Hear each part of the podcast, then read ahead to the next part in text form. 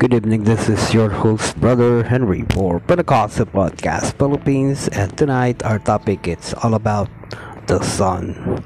And to start with our topic, let's say a prayer. Lord, we thank you, we magnify you, good Lord, that you bless this topic for tonight, that your anointing be with us. We thank you, Lord, for this opportunity we ask you to, to touch our hearts, our mind, and our ears so that we clearly understand the word that you've spoken to us. In the name of our Lord Jesus Christ, amen. So, our topic, the Son. And uh, as we have seen, Oneness exponents defined the term Son to mean the manifestation of one God in the flesh. They maintain that Son can refer to the human nature of Christ alone, as in the Son died or to the union of deity and humanity, as in the Son shall return to earth in glory. However, they insist that the term can never be used apart from God incarnation. It can never refer to deity alone. They reject the non-biblical term God the Son the doctrine of the eternal Son and the doctrine of the eternal begetting uh, 13 of the praise only begotten Son does not refer to an inexplicable spiritual generation of the Son from the Father, but to the miraculous conception of Jesus in the Virgin's womb by the Holy Spirit.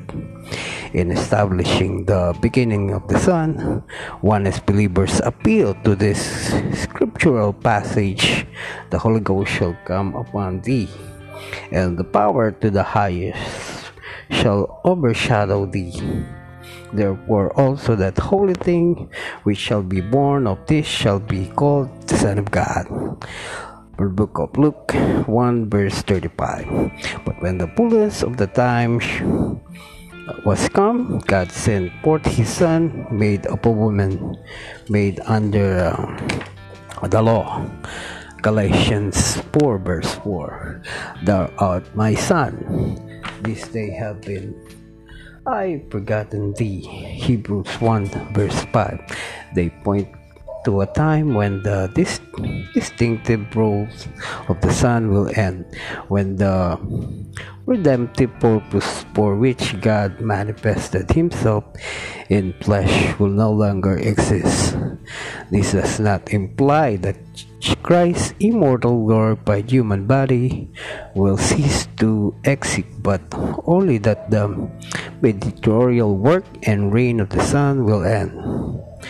The role of the Son will be submerged back into to the greatness of God, who will remain in his original role as Father, Creator, and a ruler of all. Then shall the Son also himself be subject unto him that put all things under him, that God may be all in all. 1 Corinthians 15 verse 28. Oneness believers emphasize the two natures in Christ, using this fact to explain the plural references to Father and Son in the Gospel as Father. Jesus sometimes acted and spoke from this divine self-consciousness as a son. He sometimes acted and spoke from this human self-consciousness. The two natures never acted in conflict, for they were united into one person. Aside from their emphasis on the two natures of Christ, Oneness teachers have been given inadequate attention to many areas of Christology. Some have made statements that sound Apollinarian because of failure to define and use term precisely. But one scholars overwhelmingly reject this implication.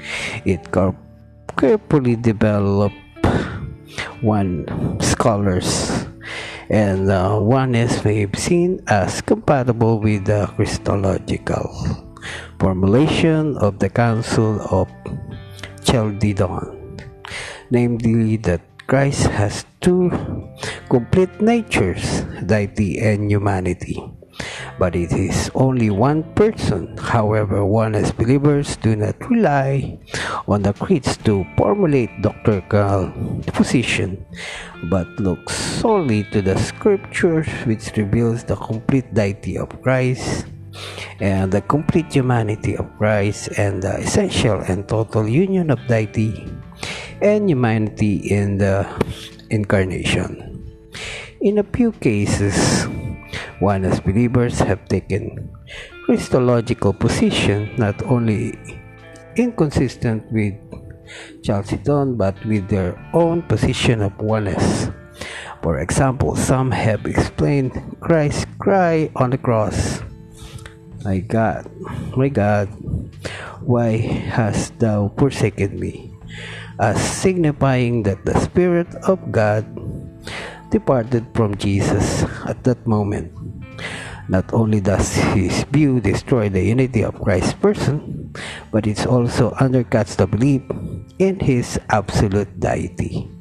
It is more consistent to view this is signifying the punishment Christ suffered as he took on the sins of the world. He actually tasted death for every man. He felt the utter separation from God that a sinner will feel eternity. And within one circle, there are many different views expressed on the applicability of Christ. A consistent application of oneness principles would indicate that Christ was impeccable. Occasionally, sometime, someone will imply that Jesus became fully aware of his deity or becoming fully divine. Only at some point in his adult life such as uh, his baptism, the position is inconsistent with the oneness doctrines of the begotten Son and the absolute deity of Christ, and it is strongly rejected by the movement. One of its teachers offers the following explanation for question raised with respect to their doctrine of the Son. According to the Hebrews 1 verse 2, God made the worlds by the Son, certainly the Spirit. God, who was in the Son, was also the creator of the worlds. This passage will also indicate that God predicated the entire work of creation upon the future manifestation of the Son. God foreknew that man would sin, but he also foreknew that through the Son of Man could be saved and could fulfill God's original purpose in creation. As John Miller stated, though he did not pick up his humanity till the fullness of time yet he used it and acted upon from all the eternity. Hebrews 1 verse 6 called the Son the first begotten or the firstborn. An Arian interpretation of this verse would say that God created the divine Son before he created anything else. But he is consistent with oneness theology and the movement strongly reject any form of Arianism. The Son is the firstborn in the sense of the humanity, and he is the first and the only begotten Son in that he was conceived by the Spirit. The incarnation existed in God's mind from the beginning and formed the basis of all subsequent action. As a man, Jesus is the first to conquer sin. And so, in the firstborn of the spiritual family of God, as a man, Jesus is the first to conquer death, and so is the firstborn of the resurrection. Just as the firstborn son has the position of preeminence so Jesus is the head of all creation and all of the church. Jesus pre-existed the incarnation, not also the eternal Son, but also the eternal Spirit of God.